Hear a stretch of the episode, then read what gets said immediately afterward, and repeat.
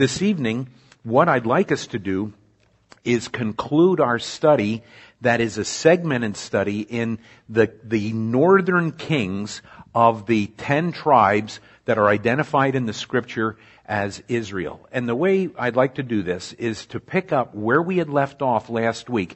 And some of the things that we've talked about have overlapped a little bit, and I, I understand that that'll happen, but that's okay. We'll, we'll be moving on from there. And then I'd like us to take those sheets that have the, uh, the listing of all of the kings and the uh, prophets that lived during that period of time. Uh, I think it's on the back of your study sheet. And I'd like us to look at that uh, with some detail if we could. And uh, though you don't have things to fill out in that, hopefully it'll help put together mentally some of the things that are going on. Well, what we were looking at last week was related to this uh, issue concerning the the rise of uh, the most godless king in the northern kingdom. And this man that we are going to be looking at is uh, going to be uh, introduced to us very soon. But he was part of a dynasty that had been established by his father named Omri. And Omri was, um, he was an individual who really helped develop international relations between uh, between Israel and, and some of the surrounding countries. But it ultimately came out to be someone who followed him as the, the most godless king. Now I'm trying to figure out where are we here? Number two? We did that. Okay. He arranged the marriage of his son Ahab with Jezebel. Yes, we did do that. That's my fault. A Sidonian for commercial purposes. This union had devastating spiritual results in the nation because of the promotion of Baal worship, which he promoted.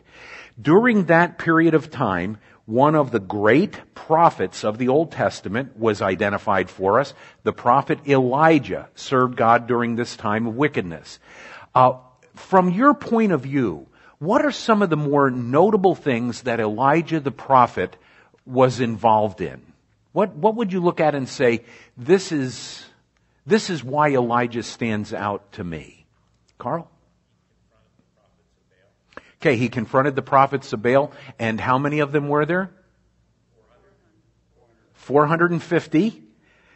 And he, and then there were also the Asherah prophets that followed as well. So there is a mob of close to a thousand people who are involved in this interaction between this one man and uh, and these prophets of Baal. And of course, we know that Elijah. Uh, we use the phraseology Elijah prevailed, but we know it was the Lord who prevailed. Elijah was his instrument. In addition to that, we, we talked about how Jezebel made this threat and, and we concluded last week with the idea that there are times when we become uh, drained sometimes physically and sometimes even spiritually we become drained. And the Lord is very much aware of that and He has designed our bodies to need periods of refreshment. And it's part of the reason why He identifies for us in a spiritual realm that Christ has become our Sabbath. We find rest in Christ. Well, the same is true in other issues of life as well. And the way that we recover is through some very simple steps. We rest, we refresh our bodies through food, and you do what is necessary. Part of the reason for my, my saying this is there are times when people somehow get the idea or they try to communicate the idea that there is great virtue in burning the candle at both ends um, in quote service for the Lord. And I know that there are people who have done that and they will do that from time to time. But I do not believe that that is the Lord's primary plan. I believe his better plan is that you serve him faithfully, but you allow the times of refreshment to come as well. I know some pastors will never take a day off. Now, some of you may think that's a virtue. I think that's foolish. Some pastors will never take a vacation. I think that's foolish. I think what happens is they become so ingrained in what they themselves can do and that they are I got to be careful here. That they're an essential part. Do, do you know how many of us are an essential part of what God is doing? None, none of us are an essential part. He can, he can go along quite well without me. He can get along very well without any of us. But he allows us to be part of what he's doing. So let's do it the best way that we can. And sometimes that requires refreshment. Now, the end of this coming week, there are going to be a lot of people who need refreshment because of Vacation Bible School. It is a grueling, difficult week, especially for those who may be working during the day and then they come in the evening and then they have to give of themselves with the, the kids. And anytime you work with kids, that is a pretty challenging responsibility. And so this week, be praying for extra strength for those who are working with VBS and then pray that they will get the rest that they need and the refreshment they need to become effective in the days that follow for the, for the Lord's work. Anyway, those are just a few little sidelights along the way. We talked about where the, the conflict took place uh, with Elijah. He defeated the, and slayed the prophets of Baal. With, and then also, well, and I had been asking you for some of the, the issues related to Elijah, and there's one of them. The, the miracle with the widow of Zarephath. Who can tell me what happened there? It actually relates to the whole defeat of the prophets of Baal. It's intertwined with that. Somebody? Anybody? Dave?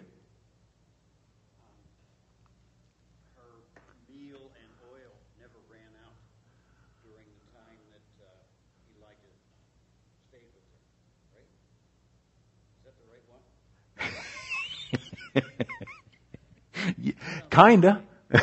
yes. You know what? It is very easy to confuse this with a, a, miracle that happened with Elisha the prophet. But to clarify this one, you remember the, the land had gone into a great famine because there hadn't been rain for three years. And the people had been eating up all of their food and they had used all of their resources.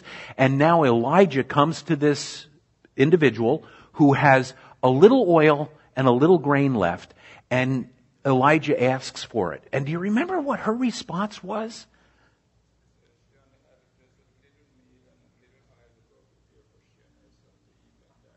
Yeah, she was going to prepare the last remnant of their food and then die. What, I mean, you're talking about a real, uh, this, this is a, an extremely important event for her because this is the last of what she has. And Elijah says, make it for me. I've been trying to think what, what could have been possibly going through her mind at a time like that. You know, I can't help but think that maybe she's thinking, oh, why not? Because we're going to die anyway. What, what's one more meal? Uh, and maybe not. Maybe she had a greater level of faith in that. We're not specifically told in the scriptures, but she made the little cake and gave it to Elijah and from that point on, her meal and oil never expired until the rains came. And then the crops were able to grow again and the people could, could once again eat. So that was very closely tied with this whole event with the prophets of Baal because you remember when they were defeated, it was immediately after that that Elijah prayed and that little cloud appeared on the horizon as he sent his servant to look and he sent him back several times and he says, well, there's a, there's a cloud on the horizon about the, what it was, the size of a man's hand. And, and he, and then he said, you better go tell Ahab, get back to the castle or you're not going to make it because the floods are coming. Boy, that is, I mean, Elijah was a man obviously very in tune with the Lord. And then we, we know what happened to him personally as far as the Lord taking him. There was a transition period then that took place between Elijah and Elisha. And Elisha was the prophet who desired to have that double portion of the Spirit that Elijah had. And I know I mentioned to you about the difference between going up in the chariot and the whirlwind. Don't make too much of that. Uh, that's just kind of a little sidelight, but here's what we do know. When Elisha followed Elijah across the Jordan, you remember how the Jordan opened? Because the, the sons of the prophets had been watching Elijah and Elisha walking together. And as they watched, the two of them came to the Jordan River and the Jordan River split for them and Elijah and Elisha went the other side and Elijah told Elisha to go on and Elisha says, no, I'm not going on. I'm staying with you. And that's when these, and, and it, in fact, this is the first time I've noticed that. It says chariots plural, at least in my translation. It has a plurality of chariots came and divided between them and then the whirlwind took up Elijah, but Elisha, not allowing himself to be distracted, watched as Elijah went and the mantle, the outer garment, the robe type thing, falls to the ground. Elisha retrieves that and then the evidence that God's Spirit is with him becomes evident very quickly. And you remember how that happened? Carl? he went back across the Jordan and the Jordan divided for him as well. And there was a very clear evidence then that the, the Spirit of God was upon him. And so you, you have these events taking place. Um, Elisha was an associate of Elijah's in the prophetic ministry. His fame as a man of God spread not only through Israel, but also through Syria. So this man Elisha, who is now this prophet in possession, as it were, of the double spirit, so to speak, of the, the, the Spirit of God working through his life, he becomes a prophet whose notoriety spreads beyond Israel and moves even into the land of Syria. Now, Syria is pretty much described even according to our modern day maps. Uh, Damascus being the capital of Syria, and so you have a pretty good land image of where Syria is immediately to the east of what is present day Israel. What is it that happened that brought Elisha into notoriety within the kingdom of Syria?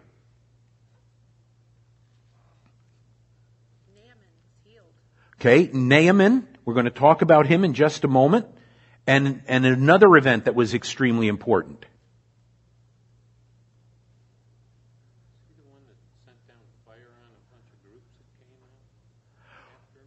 A bunch of groups that came out after him. He sent down fire. yeah. Okay, well, well, yes, that happened with Elisha. It's not the event that I was thinking of. Can you think of another? Rick?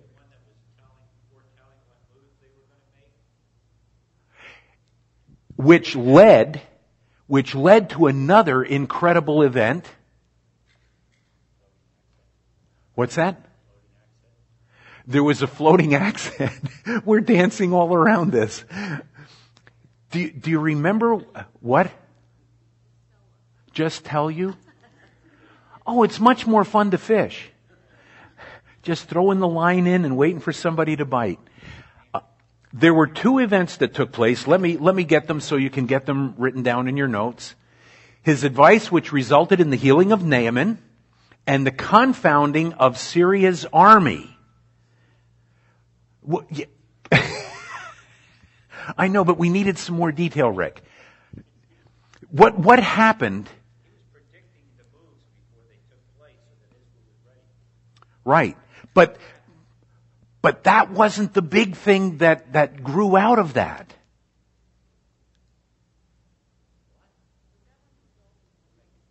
They're making comments behind you? Whoa.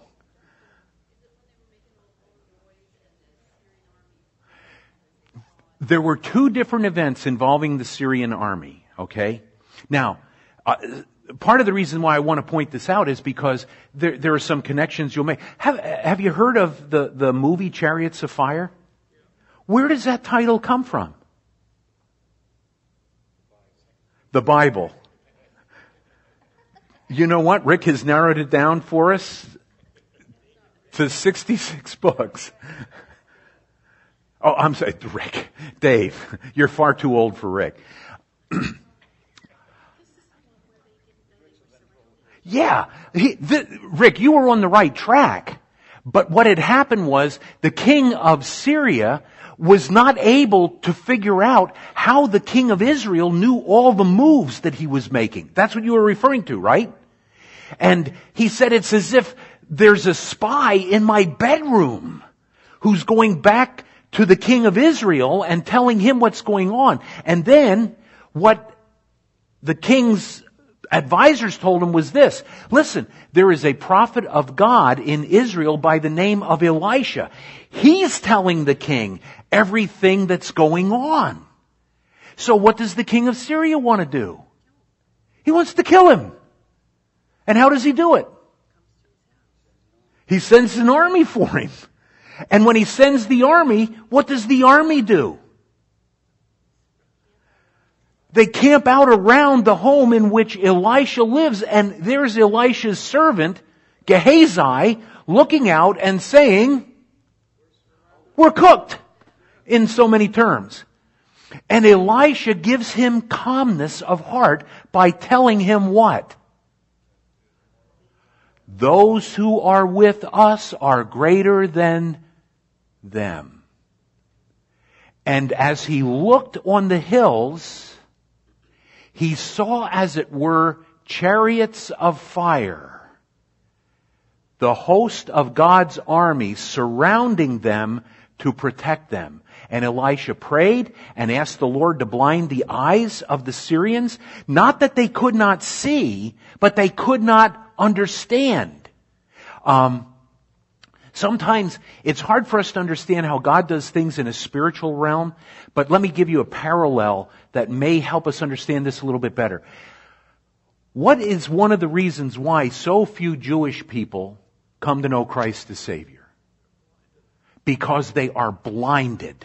It doesn't mean they don't have physical capabilities. It means that there is a special satanic covering over their eyes of understanding. We, we sometimes will, will pray something like this. Lord, enlighten the eyes of my understanding. It's so that our eyes are open to the truth of what God's Word has to say. Do you ever read the Bible and not see the truth that God has there for you? So what do we do? We pray that the Spirit of God will be our teacher and that He will enlighten the eyes of our understanding. Here is this group of Syrian soldiers who have been blinded in the sense that they can't figure out where they are. And Elisha says, hey, come with me. I'll take you where you want to be. and you know what he does? He takes them to Samaria. What's so hot about Samaria? It's the capital of Israel. It's where the army is located. And then the blindness of their eyes is taken away and they realize we are in the middle of the Israeli army. This is not a good situation. I mean, sometimes you have to read the scriptures with an eye that sees some of the um, irony and some of the, quite frankly, I think some of the humor that comes out. This is not a humorous event, but it's really funny the way this all happens. And here they are, and they're in the middle. And then the king of Israel asks Elisha, should we kill him? And the king of Israel says, don't you dare. He said, you take care of them. Smart move. A great move politically. It appears to have brought about peace for a time. The Bible says that the king put on a, a meal for them. They had a feast. And then he sent them away. Now later, the Syrian army is going to rise up again. And this time, when the Syrian army comes against Israel, sometime later, uh, there's another great event that takes place. But this particular event is not necessarily directly related to Elisha. And that's when, uh, uh, let, let me stop. We'll pick up there because I want to go back and I want to stay in Elisha's ballpark here. Okay. We're, we're in his field. We had talked about the Syrian army being confounded. Now Naaman. You had told us about Naaman. Tell the congregation what happened with Naaman. So I hate to have you do this because it would be better if everybody would come down to the front, but could you maybe stand and just tell them, you like this? Don't put any doctrine in it, okay? Thank you. That was very good. So Naaman was directly affected by Elisha's ministry. The Assyrian, or the Syrians were directly affected by Elisha's ministry. And then there were a number of other things, and you were hitting on them, like the, the axe head that floated. Uh, just a whole variety of different things. The widow at Zarephath. You remember uh, the, the events that took place with the widow at Zarephath. And uh, she was uh, a lady whose husband was older, who was not able to have children, but she apparently loved the Lord and wanted to provide. Um, have you ever heard pastors say we have a prophet's chamber at our house? Do you know where that idea comes from? The Bible. Oh, gee. The, the idea comes from these events that took place with Elisha. The widow of Zarephath wanted to build a chamber, a room where Elisha could stay when he was traveling through. So, uh, folks, every time you hear little uh, colloquialisms, there's always a reason for their existence. And this is one of them. Having the prophet's chamber. Now, some of you may never have heard that, but that, that's kind of a, a typical phrase, uh, especially in parsonages. They will build a prophet's chamber so that if missionaries come to town, then they can stay in the prophet's chamber. It all comes out of Elisha. The, the widow of Zarephath, she asked her husband to build that. They did. Elisha would stay there, and then Elisha said, is there something I can give you for your kindness? And, uh, he was told that she had been childless and really wanted a child. And, and he said to her, uh, in a year from now, you're, you're going to give birth to a child. And she thought, don't, don't toy with me. Because from the human perspective, this was not going to happen. Well, she did conceive, had a child, and then as the child grew older, one day the child developed a terrible headache and was crying out, my head, my head uh, rested on her lap until midday and then died. And her response is really an incredible demonstration of faith because as she was leaving the house, having left her dead son behind, she is asked by those she passes, including her husband, how is everything? And she says, everything is fine. What a great way to look at this. This is not out of God's control. That's for sure. And she finds Elijah. She said, uh, Elisha, she said, uh, in essence, you know, my son has died and Elisha sends his servant and the servant comes back and said, yeah, he's dead. And so Elisha goes and lies on top of him and then walks around and prays and lies on top of him again and then walks out and tells the widow to go back in and her son has regained his life. And so you have these great events taking place in the life of this man Elisha. And when you put these two prophets together at the time in which they were living, it is an absolutely incredible testimony to their courage and their faithfulness to the Lord. Deb. Oh, I'm sorry. I was using the widow of Zarephath. It was the Shunammite. Oh. Yeah. Yeah. I, oh, forgive me. I, you know what? I need Reg to come up and do his faces. Oh, oh, oh, oh, and I can't do it, but you know what I mean. I am so sorry. I am saying the widow of Zarephath. It's the Shunammite. The widow of Zarephath was the one that Elijah had interacted with. I get a mulligan? Thank you. Did I tell you guys what I did one time bringing a message at a, at a wedding rehearsal dinner? Oh, I thought I did. Tell you again? You like stories? Okay. What happened was I'm at this dinner and I had been asked to perform the, the wedding ceremony. And the people that had come to the dinner, um, there were quite a few knowledgeable people there to say the least. Uh, the pastor of our church was, had been the president of Baptist Bible College and Baptist Bible Seminary. He was there along with some of the associate pastors, along with students from uh, Cedarville University, along with all these other people that are sitting there. And I was asked to bring a devotional. And the devotional was centered on the idea that whenever Christ comes to someone's home, that home is never the same again. A, a nice theme, right? I mean, you know, and the idea being that if Christ comes to this home, your home will never be the same as it will be obviously without his presence there. And so I'm giving some examples and one of the homes he visited was the home uh, in which um, no Who was the other one? Who's the one I said? Lazarus. Uh, do you remember when Lazarus was up in the tree and the Lord said, come down on Nicodemus? I can tell you guys anything. Stick to Moses, that's right. How, how, how many animals of each kind did Moses take in the ark? anyway, alright, some of you will get that later tonight. anyway, I've got Lazarus up the tree, and I go through this whole devotional, and the, the, uh, sophisticated gentleman sat there straight faced. But the students didn't. and I'm seeing them laughing toward the back of the room, and uh, I'm getting angry because I'm thinking they're mocking this whole thing, and I'm more confrontational about things. So the longer I'm talking, the more I'm walking toward them and just staring at them.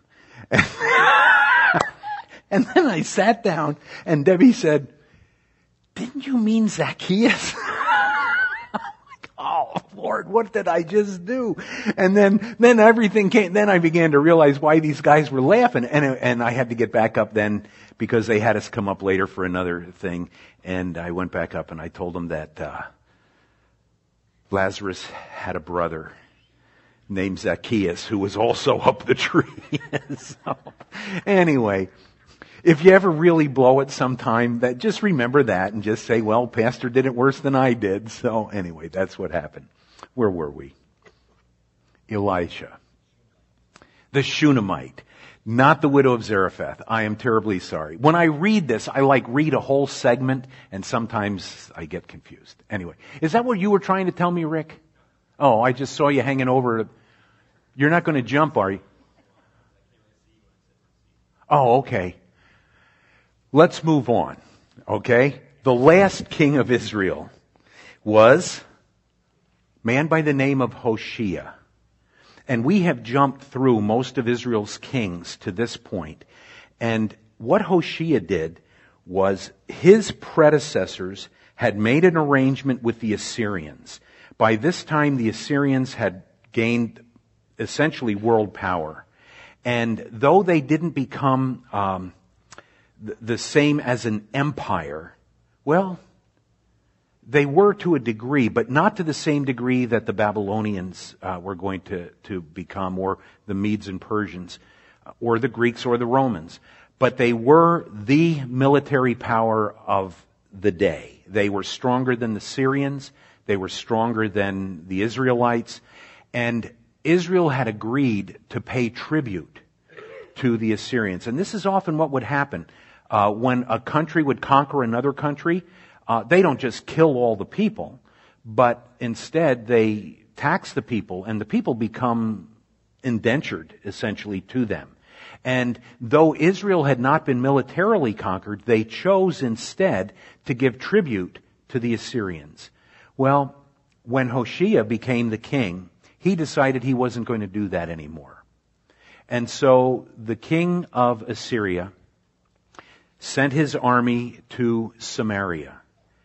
And a major, major event, and this is a date you want to remember. In 722 BC, the Assyrian army defeated the Israelis, the Israelites, the northern tribes, and took Numerically, it's identified for us as 28,000. Let me see if I had that. Oh, okay. I, there are more blanks to fill here. Um, under the leadership of Shalmaneser, the Assyrians defeated Israel and dispersed 28,000 Israelites into the regions of Persia. The fall of Israel occurred in the year 722 BC. And that last statement in your notes, the nation has never returned from the Assyrian captivity. Not even to this day. And you say, wait a minute, what, what, what's up with uh, the reestablishment of the temple and the reestablishment of uh, the city of Jerusalem after it was destroyed? It was not the ten tribes that returned. It was the, the tribe of Judah that had been captured by the Babylonians, and those Israelites returned. In the New Testament, we have a reference to these Jews who have been scattered when Peter wrote, and he talks to those who were dispersed. There were many Jews who believed throughout the known world. They had never returned to Israel. And they are still to this day known as the dispersion. It was God's intent to have them spread around. And so he did. What happened with their removal that created a big problem for the tribe of Judah when it returned from its captivity in Babylon.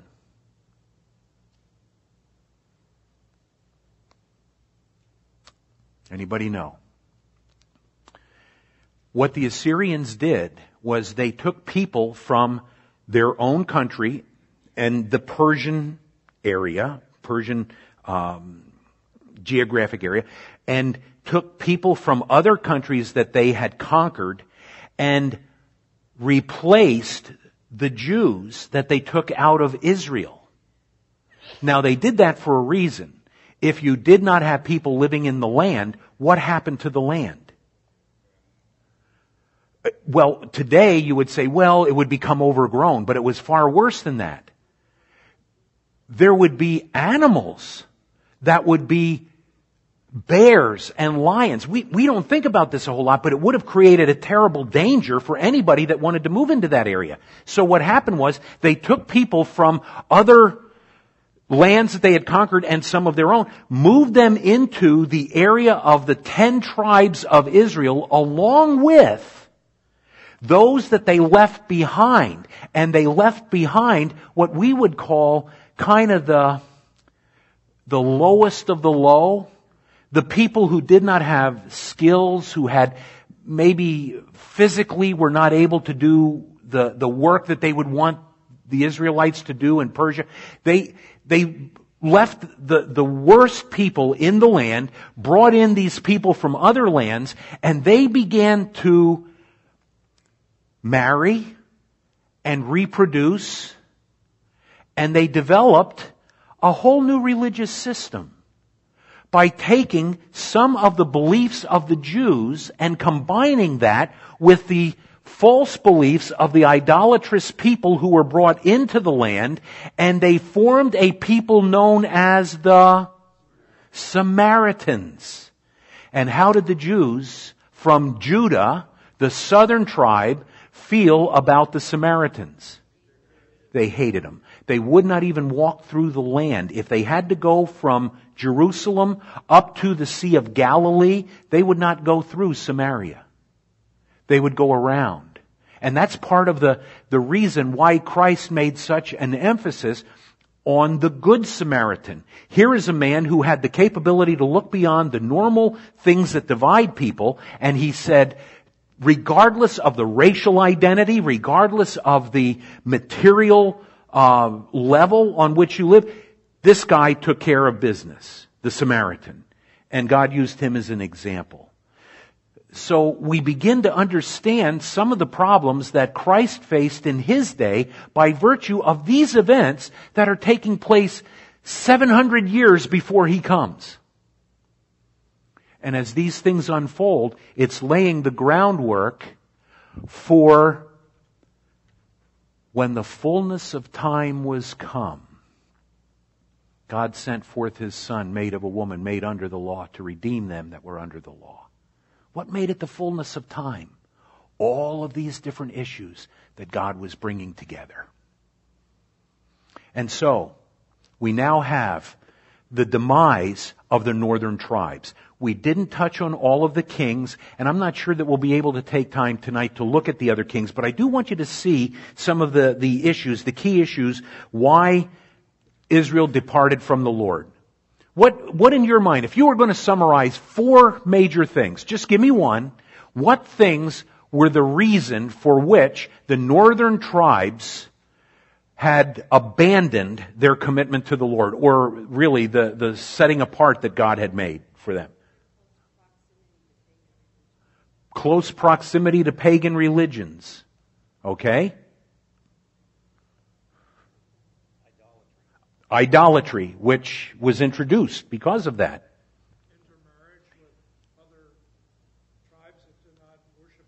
Okay. Well, let's take a look. There were four. Idolatry was probably the most prominent issue. They became involved in idolatry.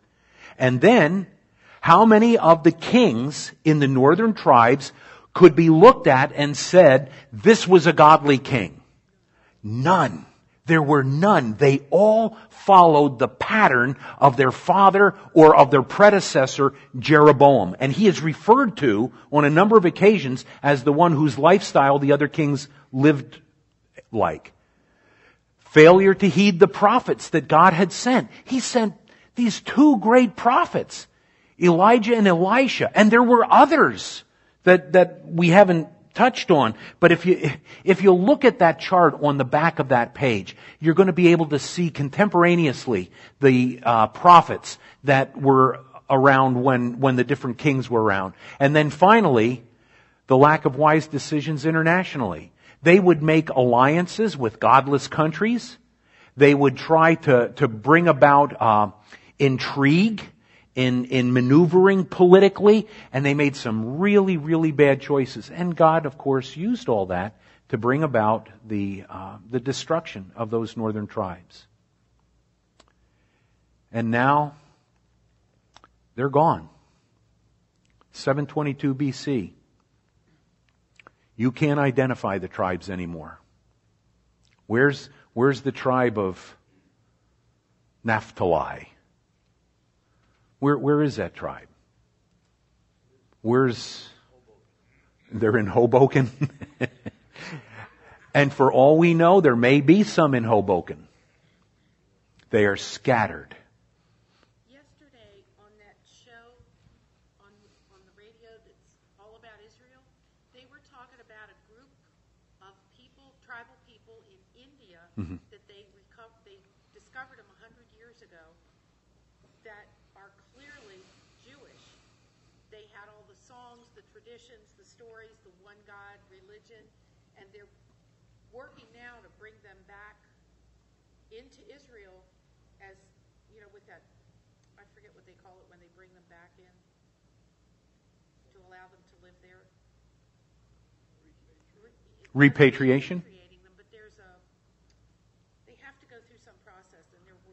now. You had the same thing with some of the tribes in Africa as well, that were identified as descendants of Jewish um, parents that remained in Africa. Well, that that they found out west that I, that was in National Geographic. Are the rabbis that are functioning now from any special? Well, not that I know of.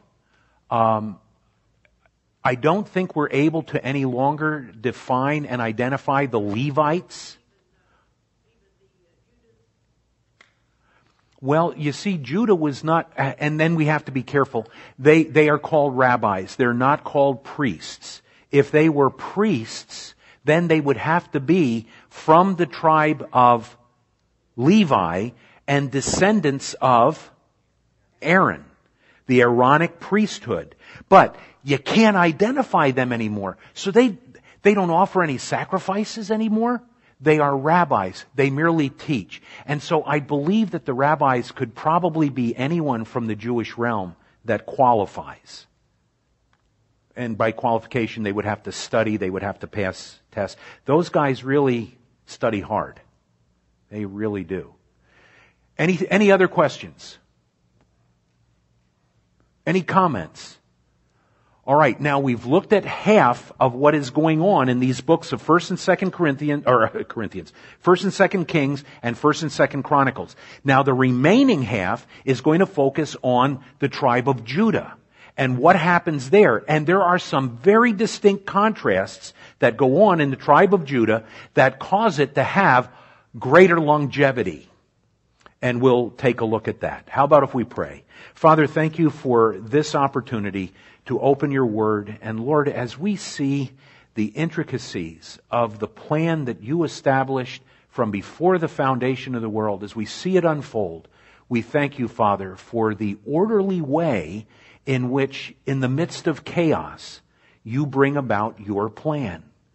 It never fails. It never will fail. And we're thankful, Father, that you have included us in it. In Jesus' name, amen.